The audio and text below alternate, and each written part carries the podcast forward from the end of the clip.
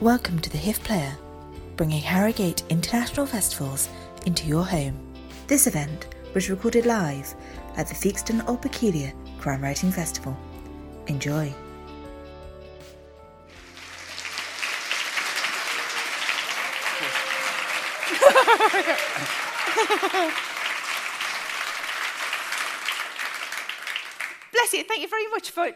Until we got here because I hadn't realised how many people were behind the curtain. Um, uh, thank you very much for coming, and uh, and uh, I'm very excited to be uh, having a nice chat with lovely Lee Child. Uh, can I dish you with some water first? Can we do some water? Yeah, Is that all water, right? Um, uh, thank you very much. Oh, you, you, do you want still or sparkling? Still, please. Oh, still. See, I'm surprised because I thought he'd be sparkling. Am I being a bit judgy there? I'm still because I asked for tap and they didn't have any. for you. There you go. Thank you. You're welcome. I just feel uncomfortable with things that are bought when they don't need to be. It's fine, don't worry. Um, so thank you very much to everybody for coming, and obviously thanks to Lee, and thank you to, thank you to the sponsor of Transworld Publishers as well. Now, should we get cracking, love? Yeah. You sound just like my mother. So, oh, do I? She comes from South Shields. Is that where you come from? It's exactly where I come from. go. Well, wait now, hold on. We'll do the interview in a minute. But where? Whereabouts in South Shields was your mum from, Flower? Well, I don't really know. She- left when she was 11, and uh, you know, but I know now that you know you get pregnant 11-year-olds in South Shields with um, living in council flats on benefits. That's what it says in the so Daily your mum Mail, left anyway. in, when she was 11 because she was pregnant. Is that what you're saying? She wasn't pregnant. Well, she might have. I've got an older brother, so I can't really calculate it. But uh, she waited, I think, 17 years to have me. So I can't. I don't know where she came from exactly. Presumably some cobbled street glistening with rain, and um, That's that's all of it, love. presumably uh, a corner shop and a pub, and sturdy Geordie saying, "Away the lads," and down the pit, and when the boat comes in, and all that kind of stuff. Yes. Yeah. No, it's all from truth that you're saying Yeah. all these things. I, I've done my research. You, you have absolutely done your research. Uh, excellent. Well, I think we should uh, start. Um, now, before you were a writer, you worked in television. I did. Is there anything about being a TV producer that you miss? Well, you know, there's a famous American journalist called Hunter S. Thompson, and he said that uh, the television business is a blood filled money trench where pimps and thieves run free and good men go to die. and then he said, and there is a negative side. and it was. Uh, Were you a pimp or a thief? uh, well, both. I mean, that's what you do in television. Uh, you, we take people like you and we exploit you ruthlessly, and then we throw you on the scrap heap, you know. So, It's nice to know what I've got to look for. exactly. I, re- I, I do miss it a little bit, only because it was collegial. You know, there was teams of people, lots of people working together, and being a writer is absolutely the opposite of that. It's completely lonely.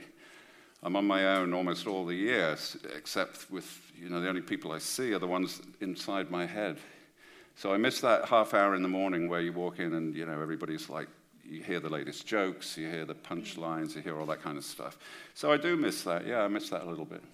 Okay. Um, do you watch much television? Is there anything that you've seen lately that you wish you'd produced, or have you totally left that whole part of your brain long gone? Uh, yeah, I don't watch much. I watch sports because I've been in.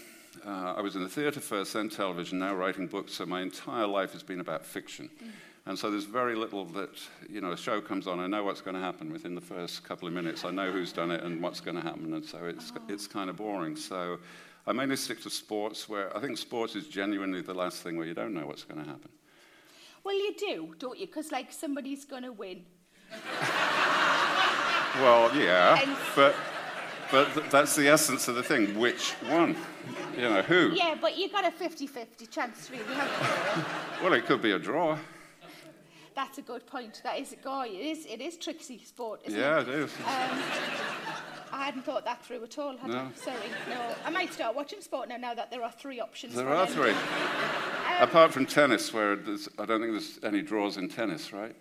Uh, no, but there's a lot of good size. Anyway, um, I have watched tennis. Uh, now, do you did you start writing while you were producing? Did you have that thing that a lot of writers have where they've got, a, I suppose, a proper job and they're writing and trying to get that off the No, I.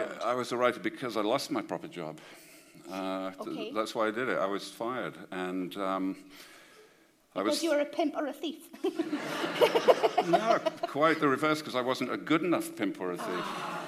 That's a nice thing Yeah, to be, though. so I was fired, and uh, up to that point, I hadn't thought about it. I'd read lots of books, but unbelievably, and this is absolutely true, until I was about 35, I never even thought where books came from. You know, I knew they were there, and I read them. I'd read probably tens of thousands of books, but I had never really seriously thought about anybody writing them and then publishing them. They were just there. And so uh, when I lost my job, I thought, what can I do now? And um, It's lucky that you found that out quickly, though, because you could have ended up just working in a library, couldn't you? I could have done, yeah. And that would have been fine. I went to the job centre, and uh, there, was, there was only one job on offer. This was 1995, and there was, uh, you know, periodically a bit of a recession like there is now. And there was only one job at the job centre, and that was a warehouse man in Kendal. Right. And Nothing so it, it was a choice of warehouse man in Kendal or write a book. And so I thought I'd try write a book. And did you tell that I used to work in the job centre? I bet they were thrilled. At you just said, I'm just probably just going to write books. They were thrilled because it, it was £43.50 a week unemployment benefit, and the idea that I would sort of graduate off of that, it did. It filled them with, with a thrill because they thought, that here's one person that can disappear from the roles. and that was enough to give you motivation, I suppose. To Yeah, well, living on £43.50 a week sounded like uh, a drag, you know. And how long did it take you from when you first decided to start writing to it being on a shelf in a bookshop? On a shelf was a long time. It, it took me five months to write the book. And then I, uh, I had seven months. I had seven months worth of money. Seven mortgage payments uh, is what I could afford. And so I wrote the book in five months, uh, found an agent, and he sold it with uh, six weeks to spare. Wow. I had one more mortgage payment, but not two. And, uh, and then it was a long time before it appeared on the shelf because, uh, you know, when you, with your first book, you, got to- you, you, you feed it into the machine and they think, okay, this is a spring book, you know, in time for Mm-hmm. Father's Day or whatever. And it was kind of too soon for the first spring, so it was going to be the second spring. So it was altogether about a year and a, year and a quarter between selling it and it appearing on the shelf. And when it did appear on the shelf, did you did you sneak in a bookshop and have a little look at it? Did I sneak in? I, I practically lived in the bookshop. But just pointing, just the whole time. This is what you want. Come here, get flower. This is what you want over here. Yeah, I mean, I, absolutely, I still do. I do that whole thing where, um, you know, you go in the bookshop and you, if it's shelved with the spine out, you know, you turn it around so it's face out. And if there's. You uh, tidy up in Waterstones. Oh, That's yeah, excellent. yeah, yeah. We all do that. A, there's a constant parade of, you have to go back an hour later because some other author will have been in and, and reversed it. But you're between you're between Raymond Chandler and Agatha Christie. So there's not much argument from them two, really, is there? No, it's, it, it really helps to argue with dead people. Yeah. Sorry. Um, where do, can I ask where you write? Have you got is have you got a room or is it a kitchen table thing or where do you write? Well, the first one was dining room table. Our kitchen was too small to have a table. So it was a dining room table with pencil on, on pads of paper. A paper. pencil. Yeah, Why a pencil? I don't trust pencils. well, with a pencil you can rub them out. And uh, that's what I bought, my entire investment. Because you see, I was a terrible spendthrift, and a lot of us were fired at the same time. And other people had saved their money, and they, were, they set themselves up as freelance cameramen or whatever, or freelance video editors. You know, they spent 50 grand on, on their own gear. And I didn't have 50 grand, I had probably about three pounds 50. And so I went to uh, W.H. Smith's. And I'm saying that because it's true, not because they're sponsors of this festival. But I mean, if they've got any free pencils that they want to fling in your direction, that's champion, isn't it? Yes. It is, but I still got the pencil. I went to, I went to Smith's in the oh. Arndale Centre in Manchester, and I bought three pads of paper, a pencil, a pencil sharpener, and a rubber. And the total bill was £3.99. So I was already 49 pence in the red at that point. And I've still got the pencil, and it started out, it was yellow, it was the regular length. And by the time I finished the book, it was, it was only this long. And I've still got it. And in fact, last year, Esquire magazine wanted to do an interview, and I told them the story of the pencil, and they became obsessed by the pencil. and they, I, they wanted me to FedEx it from New York to London so they could photograph it for, for their article, which I did.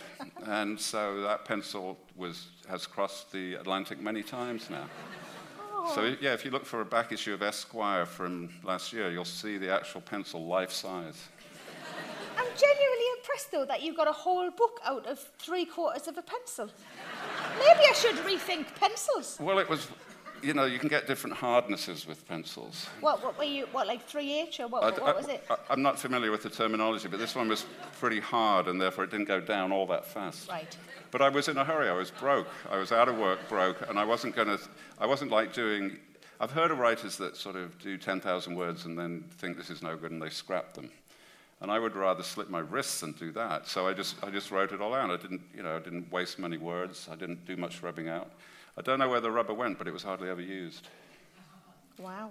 So do you, do you think it's better just to get to the end of the book and then go, now we need to redraft, rather than to sort of write a bit and then go, oh, I'm not happy with that, and keep going back and back and back? Did you, was it your plan just to get to the end of the book and then hand it in? Yeah, that's what I do. I mean, people say, you know, there's all kinds of there's all kinds of slogans about writing. They say writing is rewriting, and some people love all of that revising. Mm. I hate that. What I do is I write the book and I mail it off, and that's it. I never look at it again. It's done. I'm on to the next one. So that, and I, I've, my editors are here, which is sort of difficult to say in front of them, but I believe that the first draft is the best draft. Well, and anything, to, you? if you start buggering about with it, then it gets worse. That's what I think. So you, do you, you, you must see revisions of it though, different drafts of it though, or do you? No, well, not really. I mean, they, the copy editors do a great job. You know, copy yes. editors are, the sort, are, are, not the same as editors. Copy editors go through it and they say, wait a minute, the car on page 30 was yellow and on page 330 it's blue. Um, that sort of a thing. Yeah. So you've got to change that, or you know, just let them change it. Just say, yeah, fine. And yeah. uh, make the car whatever colour you bloody like. Yeah. I'm working on the next one, Flower.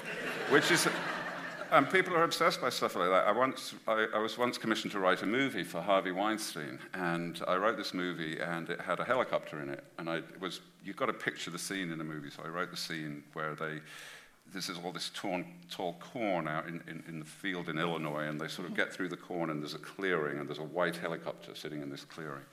And it has this chemical weapon on it, and it takes off, and it's going to dump this chemical weapon over Chicago. And it was a very exciting movie. Never got made. I got paid, but it never got made. And uh, I loved writing the script. Absolutely loved it. It took 11 days. And uh, then I gave it in. And then you get what they call a story conference, which are endless, endless story conferences, time after time. And, and I remember at one point, they said, You know the white helicopter? And I said, Yeah. They said, Could it be black? and I used your, your exact line. I said, It can be any bloody color you like. I like that. do you write every day? Now, when you're writing a book, do you write every day? Or do you allow yourself weekends off? Or what is your pattern? I, I start on September the 1st. Really? Yeah, every year, September the 1st. I depend on the, the back end of August to get an idea. Because right now it's what, July the 20th or something. Yeah. I have no clue, not the remotest clue what the next book is going to be Are you about. panicky about that? Are you all right? I used to be, but then I figured, you know what? It always happens. End, end of August, it's like a sneeze. I just feel it coming, you know. Around about the 15th of August. I'm going back to New York on the 11th of August. So that by the 15th, I'll be in that process of something will occur to me and it will build up and build up and build up. And then by the end of August, I'll, I'll have the 10 second, what they call an elevator pitch. I'll, I'll have the this happens and then that happens, and this guy, you really think he's this, but actually he's that, and that's going to be fantastic, and it'll end up there. And, and that's what you have. That's what I have by September the 1st, and then September the 1st onward, what I describe, it's, it's a process of managing the disappointment because you've got to turn that 10 second ele- elevator pitch, which sounds very exciting, you've got to type out all those words. And what I have learned o- over 18 books is there's a lot of words in a book.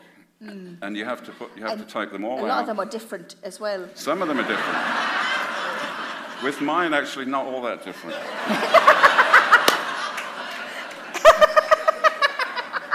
I have certain words that I like, uh, certain words I use a lot, certain phrases. We were just talking on the way down about, uh, about Reacher said nothing, which is, occurs very frequently in my books. And people assume that it's because Reacher is this taciturn character who, you know, maintains his own counsel and doesn't say much. But really, it's just that if I can't think what to put next, I say, Reacher said nothing. oh, we're all going to read them a little bit differently now, aren't we? And the other thing, you can, t- you can always tell how, one, how well one of my books is going, because if I get stuck, I get up and make a cup of coffee. Right. And then inevitably Reacher has a cup of coffee when I sit back down again. so depending on how many cups of coffee he has during a book, you know how well it's gone. It's like a code just for us, isn't it? It is. It's an, that's the insider code. And do you have? Do you do like like an office job? Do you do like a nine to five? Well, not exactly nine because I. Uh, it's too early, isn't it? Yeah, yeah. I have one inflexible motto, which is that nothing of value is ever achieved in the morning. So I never start because you know working on television it's around the clock thing seven days a week and i would sometimes be working all night or starting very early in the morning or finishing very late and i decided that the one luxury I was going to allow myself was to uh, start late. So typically I get up around 11 o'clock, and I'll, I'll, usually start around 1 o'clock. And then I'll work for sometimes as much as four or five hours, and then stop. Wow. You and work yourself hard, don't you? I do. I work myself very hard, but... And how many cups of coffee would you have in that four hours? Well, my mother-in-law used to be a nurse, and remember, like, I don't know when it was, 30 years ago or something, there was people started saying coffee was bad for you. And uh, this was resonating throughout the medical community. So she said, How many cups of coffee do you drink? And I said, I don't really know. So I counted up the next day. I, I drank 36 cups of coffee in that day. Oh, my God. Typically, and I smoke as well. So typically, what I do is I try and elevate myself to that level of just balancing on the edge of having a stroke. Just on the edge. Just on the edge. I don't want to go too far, but on the other hand, I don't want to be too relaxed. So uh, I sit there drinking coffee, smoking like a fiend, and you know, I could do more than five hours, but the, the issue is that if you, it's a subtle thing, and, and I plead it in self defense, and I think other writers would definitely back me up, that you reach a point where the quality mm. just slightly drops off. Yep. And you could absolutely carry on for another five hours, but there's no point because tomorrow morning you'll read it through and you'll think this is no good and you'll yep. delete it. So you just learn to spot where you hit the wall and then stop. And for me, it's about five hours. And I, I do work every day that is available to me, mm. um, which is not every day because there are other things to do like you know, conferences like this or yep. interviews and stuff, and there are, you know, family things. Life, yeah. The family want you to take, you know, Christmas Day and all that kind of stuff. They, they expect you to be Swans. available. I know. They expect you to be available, to yeah, exactly. it's most inconsiderate. So I take a day off and then, you know, get back to it. And it, it I, for a while, in the middle period, for the middle books, I, I, I kept journals of mm-hmm. how many words I was doing a day and how many days it was. And typically it's between 80 and 90 working days to do a book. And then I stopped doing those journals because one of the books, I can't remember, I think it was 61 hours, it, I was uh, finding it difficult and it was too depressing to write it down in the journal, you know, three words today. and so I, I quit the journals. But I think it is around about three months' work but because of all these days off, you got it expands to about six months. Right. So three weeks solid. Three, yeah, three months solid. Three months solid if okay. I could do it back to back, yeah. Can you tell us a little bit how you said that you start with uh, an elevator pitch? Uh, can you tell us a little bit where you go from there? So, do you, for example, do you know where it's going to end before you start? Uh, not really. I know sort of vaguely there's always a thing towards the end mm-hmm. that could be a visual thing, or it could be even a line of dialogue, or it could be something is going to be somewhere near the end. And so I, I know I'm heading in that direction. And then what I do is the first sentence, I love the first sentence, because the first sentence is a unique sentence in the book, because the first sentence is the only sentence that doesn't follow another sentence. So it can be whatever you want. So what I typically... Reacher said nothing. Just do that. Yeah, I could do that. I've never actually started a book that way, but I could.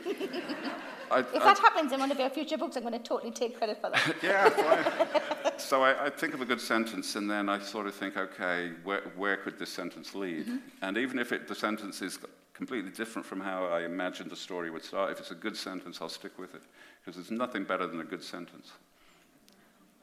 There are some things better than a good sentence. But with regards to writing books, I've got you. Um, what I'm, kind- th- you know, looking at it at my age, there is nothing better than a good sentence. What kind of do you do a lot of research? Do you research alongside? Did you research prior? I, you know, research is such a difficult question because uh, this type of book is often quite technical. You know, there's stuff in it and, and so on. And this very small stuff like the name of a gun or something like that. I'll give you an example, and I have to do it in a linear fashion. I can never go back and fill in a hole. Okay. That I just have to. So I started out one book. The book I think it's called Bad Luck and Trouble, and the first sentence is the man was called Calvin Franz, and the helicopter was a. And I don't know anything about helicopters. So White I, one, black one. so I had to, it needed a, like a, you know, the model number. Uh, so I stopped at that point, having written several words. I then stopped and sent off to Amazon for a helicopter book. Um, So you couldn't get past that and just go no, back and go. can't go, can't go back and fill it in. It has Wow. to. It has. I will never go back and and fill anything in. So I had. I then waited three or four days for the book to come, Mm-hmm. and I looked through and I picked a good-looking helicopter, which was white, as a matter of fact, in the book. I do know a bit about helicopters. Yeah, and uh, it was a Bell 222, so then I filled it in. The man was called Calvin Franz, and the helicopter was a Bell B222, and then off I went for the rest of the book. And so the small stuff like that, yeah, I will, because there's something really phony if you get it wrong, you know, if you, No. if you get the name of a helicopter and you really, it's not the name of a helicopter, it sounds wrong. Same with guns, same with certain things like that. But that's the small stuff. The, the big stuff, I don't do any research at all because technically speaking, I think when you're doing a book a year, if you start researching grand issues, then it's going to be too fresh and it's going to stick out and it's going to be obvious that you've just done this research. And I've read books like that, and I'm sure we all have, where you sort of read, read between the lines. The author says, I'm, I've done the research, damn it, so I'm going to put it in whether I need to or not. And so I prefer to, to rely on the big things, what I already know. Right. And of course, the pretentious answer is that a, li- a writer's whole life is research, because everybody you ever meet, anybody you know you talk to, every movie you see, all the TV, all the books you read, something will stick in your mind, and it will be useful later. And so, just being alive is research, really. Hmm, excellent. Um, if you could go, you, if you could go back to that first day that you started your first book and give yourself one piece of advice that you have learnt in all of your time, what would that be? God, that's a very intelligent question. You sound surprised. Rude. That's, um, that's a question. I've never been asked that question before. I Well, just you- have a think. This is, a, this is an absolute first. After 18 years, I've been asked a new question. um, what advice would I give myself? Is there Uh, anything that you think if you knew, if you knew that then, that you wouldn't have maybe spent, maybe something, one of your rules that you have now that you didn't have then, that think- makes things a lot easier now? To be honest, probably what I would have done in the first book, I made Reacher's mother French. And I did that because I had heard, I mean, I, I was proceeding on total ignorance. Everything, I'd, I'd sort of half heard all these things about publishing. And, um, and a lot of them turned out to be wrong. And one of the things that I'd heard was that France is a very insular market and they don't like imported literature. And I thought, well, if I make his mother French, then th- they're bound to buy the book. and it'll be Wow. translated into French and published in France. And so, so I did. And uh, true enough, yeah, they translated it and, um, and, and it's published in France. But ironically, uh, even though his mother is French, out of the entire world, I think as of now I'm published in 96 countries. And uh, out of all of those 96, I do worse in France than anywhere. Maybe because they know that you just did it for that. Maybe because they think I'm a cynical bastard. Yeah. um, what's the hardest thing to write? Like fight scenes or a character's inner monologue? Or like when you write, is it, oh, oh God, I was going to say when you write love scenes, is it hard? But that feels like a bad, is it tricky to write a love scene? yeah, absolutely. The hardest, definitely the Or is hardest. it really more than a fight scene? Oh, the fight scenes are dead easy. It's the love scenes, the sex scenes are incomparably the hardest. I mean, Really? yeah, just, just virtually impossible. And Do you like cringe while you're typing, like, oh, this is awful, or, or, or do you sometimes have to have like a little breathe? Well, what I, what I try, I mean, I either, I either don't put him in at all, or if you're going to put in a sex scene, it's got to be, you know, you, it, it, it's got to be quite long. You know, it's got to be decent. And so I, I, basically, I sit there searching my memory, to be honest. Um, you know, I say to You my, get on Amazon and order yourself a book about it. That's the first joke my daughter ever told me when she was about sort of seven. She came up with this joke which says, uh, you know, the man nudges his wife and says, Have you got time for a quickie? And she says, As opposed to what? That's a really good joke. a bit alarming for a seven-year-old, but Yeah, right. and so uh, the last time I really seriously did, and, and you, you get the sort of feeling that if you're going to do, if you're going to put sex in the book, you know, you've got to do it wholeheartedly. So the last one I did was The that's Affair. That's not just books, by the way. Maybe that's where I've been going wrong. Um, so it was The Affair that was the last book that had a lot of sex in it, and that was, um, I was just panicking like mad. But, you know, part of my writing method is I just throw stuff in the, in the early part of the book, I just throw stuff in for the, for the atmosphere and the, the sort of color of it. And I, I had this train that rumbled through the town, this gigantic freight train that rumbled through the town at midnight which I ba- it was an image I basically stole from a movie called My Cousin Vinny, which actually I've stolen a lot from that movie. My, um, the whole first book, uh, Killing Floor, was set in, in Georgia. And I, at the time I was living in Kirkby Lonsdale in Cumbria and had, had, had never been to Georgia. So I in order to pick up the sort of local Georgia atmosphere, I watched My Cousin Vinny, Right. which is actually set in Alabama, but I figured really... Um, It's close enough. you know, exactly what's the difference, really. Uh, and it has this freight train that rumbles through the town, and, and it's a joke in the movie because he's, he's very tired, he's trying to get some sleep, and the, and the train vibrates the room and wakes him up. So I had that in the book early on, and then when it came to the sex thing, I thought, how am I going to do this scene? And then all of a sudden I thought, I know, I'll use the train. And uh, the train pl- pl- plays an integral part in the scene, and I thought it came out really pretty well. But then uh, obviously, people didn't agree because um, that book was nominated for the Bad Sex Award. but I thought underhandedly because the quote that they used omitted the train, which kind of made nonsense of the scene. So I thought it was a rather underhanded nomination. And um, Did you win the award? I did not. I didn't actually that's win good, the award it? they normally give it to a literary writer, which is the, the only time I'm happy to see literary writers get awards. Now, are you any good at taking time off? I know you say you start in September, and then obviously you're doing things like this now. Though, are you any good at saying I'm going to have a month off, and I'm just going to I'm not very good at it. holiday? And no, No, I mean, the, you know, in a way, because I'm too good at it. If, I think if I did that, I would never get back to work. Oh, really? You know, if I took a month off, I would think I'm really enjoying this, so I'll take another month off. and uh, Have you ever thought, because you've written so many successful novels, have you ever thought, I'm doing all right now, maybe I'll just stop? Or is it something that you need to do? it's that's a very that's a, that's a good question. that Oh, I've is. got two, and yeah, I've done two. because it really it really comes down to you know what is writing and it seems to me anyway there's two components to writing the one is the fun and the fantasy and the daydreaming and the making up of stories um, which which is why I'm able to do it at all because that's what I've always done that you know I'm constantly in a, in a sort of fantasy dream world. Uh, you know that character Walter Mitty? Um, he looks like a completely normal person next to me uh, you know, I've never driven a car. I'm always piloting a, a fighter plane. And, you know, I'm never going to the supermarket. I'm always driving to Checkpoint Charlie to pick up a spy.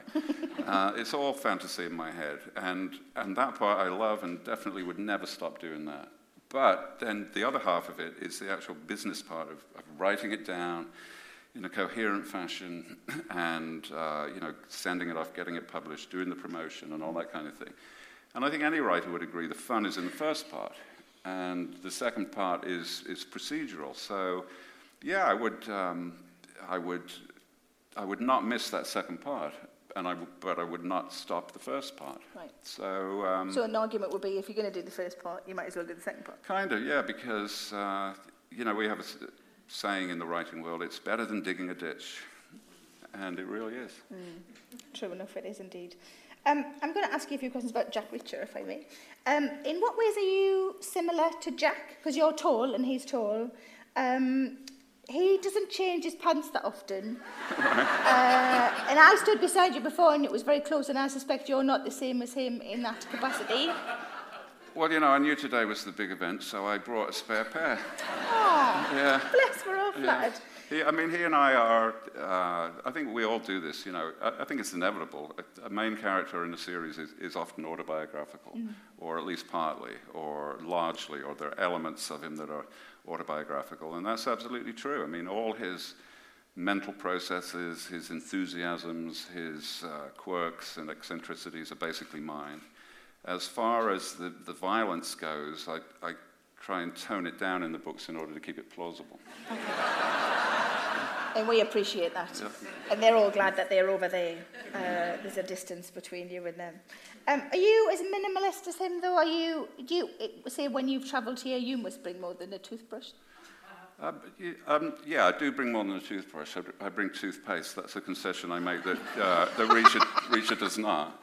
Um, but I, yeah, I'm pretty minimalist. I, uh, and it was one, you know, it's one of those great ironies of life, really, that, um, you know, I was never really poor before, but I, you know, I never really had any spare money. And, and you sort of dream of, hypothetically, you know, what would you do? What car would you buy? Um, and all that kind of stuff. And, and then it, it rolls around, and, and suddenly, you know, by luck or, or whatever, you, you do have the money. And I was no longer really interested in, in buying stuff. And so I don't have much stuff. My, where I live in New York is a, I live in a completely empty apartment. It is, um, it is white. Uh, everything is concealed behind secret doors, and that nothing is on view. I, I, Nothing is on view. no, there is not a single thing. Not in any fact, one of the news. or any photographs? Nothing. Nothing. One of the newspapers wanted to do a thing where they would come to your home and uh, to you know photograph a, a special object, and you would tell the story behind it. And I said, well, you can't come because I haven't got any objects. So they just came to photograph your lack of special objects. Yeah, that was in. Uh, there was actually a Wall Street Journal thing about my apartment. People are obsessed by it because there is nothing in it. Absolutely nothing. I've found that the more time goes on, the less stuff I have. and because I read that when you when a button comes off a shirt, you throw the shirt away. Is that true? Yeah, I didn't know that there was an alternative. Your mum from Shields didn't teach you very well, did she? Well, she was a very traditional woman. She didn't teach us to sew, no. Because we were boys. Just throw away, just throw away, because you were, uh, yeah, but you, you know, you could have learned since then. You don't, you know, you can learn things that aren't off your mum, don't you? It was, you? well, I did actually have another writer. That's uh, James Lee Burke's daughter, Alafair Burke, uh, is a writer, and she's a friend of mine. And she came round, and uh, you know, we were heading out to dinner or something, and she she wanted to spit out her gum or something. So she pulled open the the trash bin in the kitchen, and there was a shirt in it. And she said, "What's that?" And I said, "Well, the button fell off." And she she pulled it out, took it home, sewed the button back on, washed it, and brought it back, which I thought was very nice of her. Yeah, and did she, she didn't get into a habit of doing that, did she? She'd be very silly if she did. Y- Yeah, she would be a mug if she did. yeah. Absolutely. now, is there, you're saying that your whole, every time you do things, it's the fantasy rather than, so the fight the pilot rather than driving. Is there a little, do you always have your little Jack Reacher voice on? Like, for example, in this room, are you looking for the exits and figuring out who might have a gun, that sort of thing? Absolutely. I mean, uh, I come from Birmingham. You've got to do that. That's harsh. Uh, um, do you ever see a time when you might be tempted to kill Jack Reacher off? I was going to, yeah, when the last book uh, rolled around, whenever it may be, and I just signed up for three more, so it's not going to be for, you know, potentially in three years. Right. Potentially. I was going to, the last book was going to be called Die Lonely. And it was going happy. to. It was going to end up with, uh, it was going to be a plotting challenge because Reach is a pretty capable guy, but it, I had to maneuver him into a situation where at the end of the book it was um, either him or the person he was protecting would have to go down. And I figured if I was ingenious about the plot, I could make it inevitable that it had to be him. Right. And he would be grievously injured, and then the final scene would be uh, some filthy motel bathroom somewhere. He'd be bleeding out on the floor. And that would be the end of the series. But I've decided not to do that because I, I mean, genuinely, I think, you know, I'm so touched and so grateful that people like him so mm. much. And, you know, I, am a reader myself. All writers are readers, uh, primarily. Uh, far, you know, I, re- I, write one book a year and I read hundreds. We, we, think like readers, and I would be very upset if that happened to one of my favorite characters. So I couldn't do that to people, so I changed my mind on that. The last book will not be called Die Lonely. Uh, the last book will be called something else, and he won't die at the end. And in a way, that's a negative because you won't know it's the last book. Um, you'll just think it's a normal book. And then you'll wait a year or two years or whatever, and you'll think, wait a minute, wasn't this supposed to be a new book? And, um, and you'll conclude, oh, that was the last book. I'm glad it's not going to be for a while, though. Um, I do worry a little bit about Reacher. He hasn't got any friends or any workmates. Who does he talk to? Well, that, you know, that's, uh, that, is, you know, the, that is the central uh, issue of Reacher's personality, that he loves, he loves his solitude. Um, he loves to be left alone. But at the same time, I think he, he worries very much about being lonely. It's a, it's a kind of, mm. it's a split. He loves solitude, but he, he, worries about being a lonely man. And I think he is a lonely man. And, um, you know, not that I'm deep into sort of psychological stuff in books. You know, these are not these are not Booker Prize winning type books, these are thrillers, but I do try and, and, and illustrate that, you know, that he is, he is t- constantly torn. He likes to be alone, but he worries about being lonely. And um, so, yeah, it's, a, it's an issue. He doesn't have friends, he doesn't have somebody he can talk to which is why I think when he does meet somebody in each book, typically, it is quite an intense relationship, mm. uh, possibly physically, but often mentally. You know, he really, he's really grasping at people for, for temporary company. Mm. Um, I've thought of some titles for you. Okay. Um, for you to use as Reacher gets on a bit, you know, as he gets a lot older. uh, you don't have to pay me for them. Um, I'm just you know, as you are my witnesses, these are free. Free, okay, good. The first one, um, this is more as it gets like sort of towards kind of 70s maybe. Um, if you're going to continue for a long time, we need to think about this Lee. Um, the first one I thought of is the visitor, but I've put in brackets, don't let him in. Because um, obviously it's safety first, you know, he'll be vulnerable. Um, sexy vulnerable, don't worry. Um, cardigans in pain, that was another one I had. Uh, the long nap, which could mean death. Yeah. Um, dead man slippers. What do you think of that? Uh. good. good. Uh, up all night, in brackets, going to the loo. and reaches back, in brackets, is playing up a bit. I like the first one. Don't let him in. Imagine Don't let him in. Reacher is OAP, and some, somebody comes with one of those scams where they want to fix his roof. yeah. They tell him it's going to be like 100 quid, and it turns out to be 10 grand. Yeah, yeah you'd sort that out, wouldn't you? You would, yeah. Um, I'm going to do a little dance around uh, the, not physically, worry. Um, is this the break? Uh, around the film adaptation, because I don't really want to focus on that, because I want to focus on your books. But um, there was a lot of, you got a lot of stick, I think, over the casting of Tom Cruise, even though, as far as I'm aware, that wasn't your decision. Somebody's playing a little bit of music for us, how nice. Um, is that, was that, because you did get a lot of stick over that. From what I can gather, and correct me if I'm wrong, uh, the rights were bought by Tom Cruise's film company for him then to do with whatever he pleased. Is that correct? Yeah, that's totally correct. So Tom Cruise would be mad to then just not put himself in it, wouldn't he? Because of this, it's such a strong character. You see, I think if I bought the film rights, then it would you be would a Geordie woman. Uh, yeah. it would be like Jackie Reacher. War Jackie. War Jackie Reacher. Yeah. well, yeah. I mean, the story on that is, yeah, Tom Cruise's company bought the rights, and for the longest time, he did not intend to play Reacher. Right. Um, he intended just to produce the, the, movie because it was an attractive proposition to him. And then came on board this guy, Christopher McQuarrie, who wrote the script. And the script was sent to Cruise as producer. You know, you do that. It's, it's a formality, really. Whoever is producing the movie gets a copy of everything. So Cruise saw the script, and it was a really, really great script. And Cruise said, wow, this is a really great script. I'd like to do it. It was the quality of the script that changed Cruise's mind.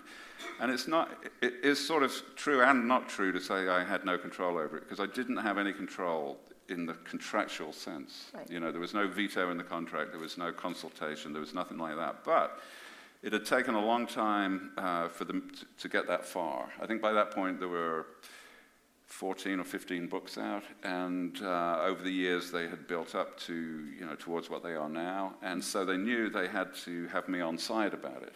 Um, and they wanted me on side about it because the, they approached the movie because they, they were Reacher fans. That's why they did it. They loved, they, li- they liked Reacher. That's why they wanted to make the movie. So they, they wanted my opinion, and um, I, I, I got a call that, that uh, one of the other producers, the line producer, a guy called Don Granger, and Christopher McQuarrie were coming to New York and they wanted to take me to dinner. And so I knew, okay, this is where they're going to tell me it's Tom Cruise. I, I just, I knew that going in. I mean, it was o- obvious. And um, so sure enough, they, you know, we sat down, we had dinner, and they started all this long conversation about how this guy was, uh, you know, booked for the next year and a half, and, I, and this guy was not quite right because, and I just said, look, you know, let's just cut to the chase. You want to cast Tom Cruise, don't you? And uh, they said, yeah. And then I knew that in that next split second, if I had expressed any kind of um, disapproval, they would have dropped it. They absolutely would have dropped it, and the movie would not have been made. Um, so I am completely 100% responsible for Cruise playing Reacher because I could have stopped it. Uh, but I didn't particularly want to stop it because, and in some ways that was, you know, possibly unwise because I was looking at it completely from the author's point of view. And from the author's point of view, um, you know, you're absolutely clear in your mind that the book is the book and the movie is the movie. They're not sequential. They're not. Uh, it's not a, a, a progression where first of all you have the book, then you have the movie, and the movie somehow replaces the book. It's the book is the book, and the movie is a peripheral thing way off to the side, somebody else's version. Doesn't affect the book at all. And you know, one of the things I said all the time during this um, this outrage is I said, "I'll promise you one thing: Tom Cruise will not come to your house and steal your books. The books will always be there. They will be unchanged. You know, you, you won't open the book one day and find that the ink has magically altered. You know, Reacher is now five foot seven. It won't say that. Um, the movie is a completely separate thing.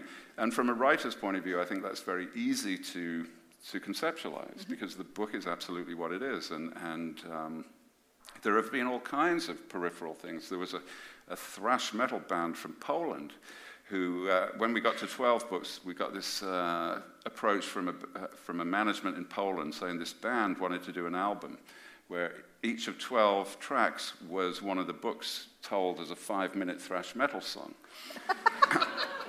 and would I mind? And uh, I said, no, fine, go for it. And they, they sent me the lyrics for each one to approve, but they were in Polish, so I couldn't read them.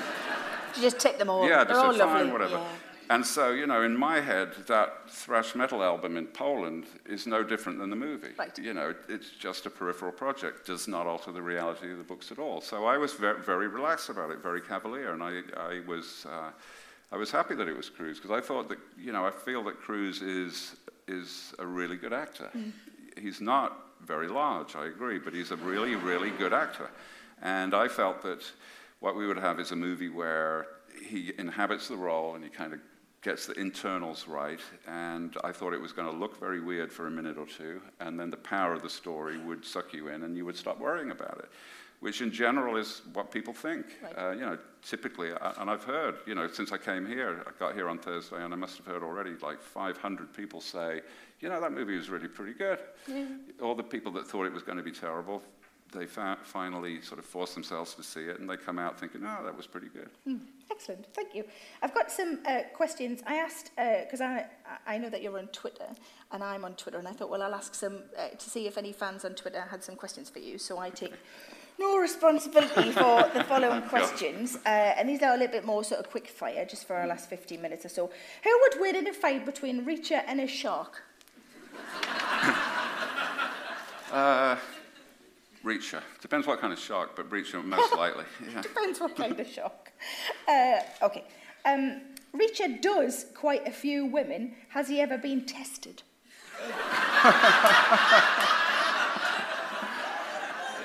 It's a good question. Oh, you know, I come from that glorious, glorious generation that came of age between the pill and AIDS. And so, uh, no, I, you know, writing from personal experience, Reacher has not been tested. Okay, well, now we're a bit more worried about them than we were.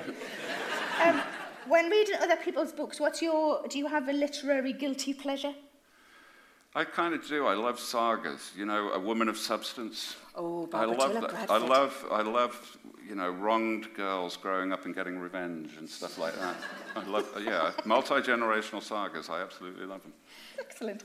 Will Jack ever have a long-term relationship? That was sent from a lot of women. It kind of depends what you mean by long term, doesn't it? I mean, some, he's with some of them for two or three days. I don't think many women think that's long-term, Flower. No, Yeah, well, you know, then probably not. then probably not. He hasn't met the right woman, that's all it is. Does Jack Reacher ever get fan mail? I'm assuming you do, but does the character ever get fan mail? Oh, God, yeah, absolutely. He gets it- more than I do, yeah. And is it largely just filth from women? It is largely filth from women, yeah. In the Just a guess. In the corner of my office, I have two large shipping cartons, and uh, one of them is for toothbrushes. Um, people, th- people send folding toothbrushes all the time. and the other one is for knickers. And that's it. And, Yeah. you get, and what do you do with those? I just throw them in the cartons until the cartons are full, and then the janitor comes and takes them away. What does the janitor do with all of the toothbrushes in the box? You know, the thing with you, uh, New York City apartment buildings, you never inquire what the janitor does with the stuff he takes away. um, is there any chance that Reacher will come to the UK for a story? He was here at the back end of uh, The Hard Way. Oh, right, okay. It was my 10th book, and uh, I, I've been with Transworld Publishers, who are sponsoring this event. Um, Who is it? What, what are they called? Which publisher? Trans, Transworld. Thank you. You know, TR. And uh, they, you know, they've been fantastically supportive from the very beginning, which is not the same thing in the States. In the States, I switched publishers after six books, so I don't really have that, you know, from year zero relationship, but I do here. And so I thought for the 10th anniversary, it would be really cool if Reacher came to Britain. So he comes to, uh, to Norfolk, basically. And because I found, I, I don't know much about Norfolk, and I always f- find it more comfortable writing, making up places I don't know about. So we went to Norfolk, and uh, it was great for me because normally when I'm writing, I'm a foreigner pretending to, you know, writing Reacher as a native in America. And I had to turn that on its head. I had to be, I'm a native British person, but I had to write Reacher like a foreigner in Britain. And it was, uh, it was a lot of fun, and I really, I'm glad I did it. But it had the, uh, the effect that I feared, which was that every other publisher in the world immediately said, well, if you're taking him to Britain, you can bring him to Australia or Japan or Germany or wherever. And so I've stopped doing it because I don't want it to turn into a, a travelogue. Um, you know, it has to be a really, really good reason for Reacher to, uh, to leave the US. And actually, his passport is now expired, so technically he can't. Fair enough. Now, we, when you started writing, and you write in American, sort of, don't you? Mm. Was that tricky as a, as, a, as a Brummy lad? Was that tricky? No, it was really, it was actually, it's delightful, and I think a lot of writers would agree because you, you know, you're sort of three quarters of the way into an invented world, mm. and it was actually easier to be 100% into the, into the invented world. You know, every single thing had to be thought about. I think if I was writing about Britain, you would be yo-yoing back and forth between the parts you were familiar with and then the parts you were making up, mm. and you'd be sort of bouncing back and forth. But writing in what is a sort of foreign dialect meant I had to concentrate on everything all the time, and that made it more enjoyable, more coherent, and uh, and I love words. You know, I think all writers just love words, and the fact that different words can mean different things, and word order and uh, emphasis, just with a few weird black marks on white paper, you can suggest rhythm and accent and all that kind of stuff. I, I, I love doing that. Because I first came across your books, I used to produce audiobooks, and uh, we produced uh, the unabridged versions of quite a few of those. Have you ever listened to your audiobooks? Is that something, because that's not different enough, like the film is different enough or the album is different enough. Is, it, is that something you'd ever do? I, I, you know, because whenever you do a thing, uh, they always have to send you a copy because Right. that's in the contract. So they send the copy, and I sometimes put them on and listen, but I, I find it very hard with audiobooks simply for one reason. Well, two reasons really. If you have, if you have a movie contract, uh, which I was fortunate enough to do, you know, right from the beginning, then The movie contract is immensely complicated. Movie contracts are longer than the books themselves. And uh, I mean, literally full of bizarre stuff. Like, you know, by the time you reach page 400 of the contract, you find out what you're actually selling them. And what you're selling them is you're licensing them to do a dramatic production to be shown anywhere in the known universe. And then usually it says, and parts not yet discovered. uh, and the problem is the words dramatic production because mm. the movie company will claim if you have an audiobook with two voices on it, mm. then it's a dramatic production right. and you can't do it. So you've got to have a single reader, which in the case of, of my books, obviously, is a male reader, which is fine for me until they get to the woman's voice. And it just, I just can't bear it. And, um, and also the problem is when I'm reading a book to myself, I, I read it at a variable pace. You know, some of it you slow and savor it, and some of it you speed up for. And, mm, and you don't get that choice. You don't get that choice because mm. the audiobook is somebody else's decision about mm. pace. Fair enough. Um, would Reacher, will Reacher ever get through a book without killing someone? You know, read the next book. That's the answer to that one. Read is that the next book. Cardigans book. and Pain? That one, is it? I think it's Reacher's Back. Is, yeah. Yeah. Actually, the next book is called Never Go Back, but from now on, I'm always going to think of it as Reacher's Back. Good, I'm glad. Why are some books written in first person and some in third person? Because I, I, would, I prefer first person because it is, it's how we tell stories, you know, mm-hmm. it's, how, it's how we always do it. You're going to go home tonight and say, I did this, I did that, and you're not going to unless you're seriously weird, you're not going to go home and say, Sarah did this, Sarah did that. and so um, it's a natural way of doing it, but it's difficult to plot a thriller in first person because you can only know what the hero knows. Yes. And sometimes you want the alternative point of view. You want the bad guys waiting around the corner.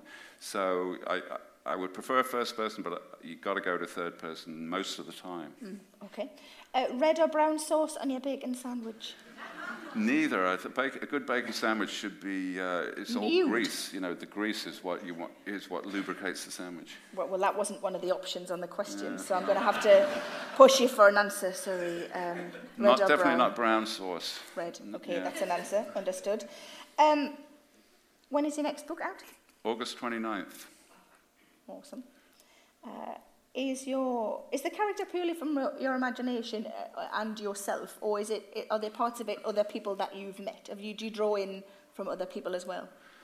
You know in a very tangential way absolutely. And this is what you know people moan about recently that he's got these fantastic skills and you mm. know nobody could really be like that. But we see people like that all the time. Uh, you know, I'm not necessarily saying we all meet sort of military type people that have these secret skills, but we meet people like that. For instance, I, I always think of baseball, but I imagine that, you know, football or, or tennis even, you know, think about, think about tennis or something like that. These people are superhumanly gifted mm. at something that is extremely difficult to do and that, you know, none of us could even approach. You know, they're in a different universe in terms of that narrow, specific skill. But the rest of their lives, they're the same idiots we are.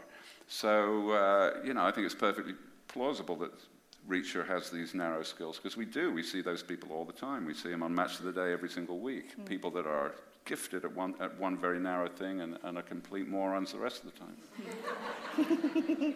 Indeed. Um, I've heard that you're a hi fi buff. Uh, what's the last piece of equipment that you bought and the last album that you listened to? I bet you that question was treated by Ian Rankin. It was? Yeah. The...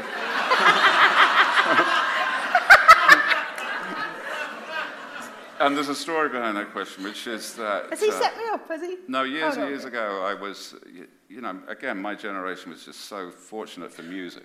That 10 years between, say, 1963 and 1973, the music was fantastic. And for some of us, it then spurred, you know, I remember very well the right in the middle of that decade, Led Zeppelin's first album. Uh, I saw them on tour, I bought the album, and you want to hear it like you heard it on stage. So you start getting into you want bigger loudspeakers, you want more powerful amplifier and all, which I couldn't afford, but what I could afford was the magazines, the hi-fi magazines. And so I got into the habit of buying the hi-fi magazines and kind of constantly updating my dream system over many years. And I remember one magazine, I think it was called Practical Hi-Fi. I'll be reading this magazine, and it was edited by, by Ian Rankin. That was the name on the masthead. Ian Rankin was the editor, and Ian Rankin was the uh, technical writer. And, um, and then years later, I met the other Ian Rankin, the, the writer, and you know, he loves music too, and I sort of started to put two and two together, and I thought, was that you? You know, writing in practical hi-fi, and, and it was. That was one of his early jobs. He was a, a technical writer for, and I thought I was so pissed off because Ian actually is younger than I am. And so I had been prepared, I mean, it was hypothetical money, but suppose I had the money, I would have spent that money based on the recommendation of this like 23 year old Scottish idiot. and I felt that was most deceptive. Um, but I, I, can, I can claim that I'm probably the person, I've been reading Ian Rankin longer than anybody in the world. Nice. And I do. I bought a, uh, in, you know, in New York, it's apartment living. You can't have these big loudspeakers. So I use headphones, and I got just the most wonderful uh, headphone setup with an amplifier made with valves, uh, made by this guy in, in Texas. And uh, it's just spectacular. Nice. Now we have to wrap things up a little bit now, um, but I'll ask you two more questions. When you grow up, will you be called Lee Adult? And that's from somebody on Twitter. Yeah, I'm going to, be, very briefly, I'm going to be Lee Adult, and then I'm going to be Lee Pensioner. Excellent. And can you give uh, any writers in the room, including me, one tip on how to combat writer's block as, a, as an end question, please? Yeah, I would say with writer's block, do not be such a pretentious git. it's the, I mean, it's a job, the same as anything else. And, uh, you know, like, does a truck driver have truck driver's block? And I, you know, that's a very valid comparison because certainly truck drivers, there are days when he doesn't want to go and drive the truck. Uh, but he's got to because it's his job and his family has to eat. So he gets in the truck and he clips on the seatbelt and he, he uh, waits for the preheater to warm up and he starts the engine and, he, you know, checks the mirror and then he's off and he does his day's work. And it's exactly the same thing for a writer. Plenty of days you don't feel like doing it, but you go down, you sit down, you turn on the computer, you boot it up, you wait, you make your coffee, and that muscle memory then eases you into it. So, you know, it, there is no such thing as writer's block. It's, it's just you being lazy, and, and you, you've got you got to accept it's a job and actually get your ass in the chair and do it. That is the best answer we could have asked for. thank you very much. Please, um, can we say thank you again to Transworld Publishers? Who? Who? Tran- Transworld? Transworld? Should we all say it together? Transworld, Transworld. Publishers. There you go. Um, and the very brilliant Lee Child. Thank you.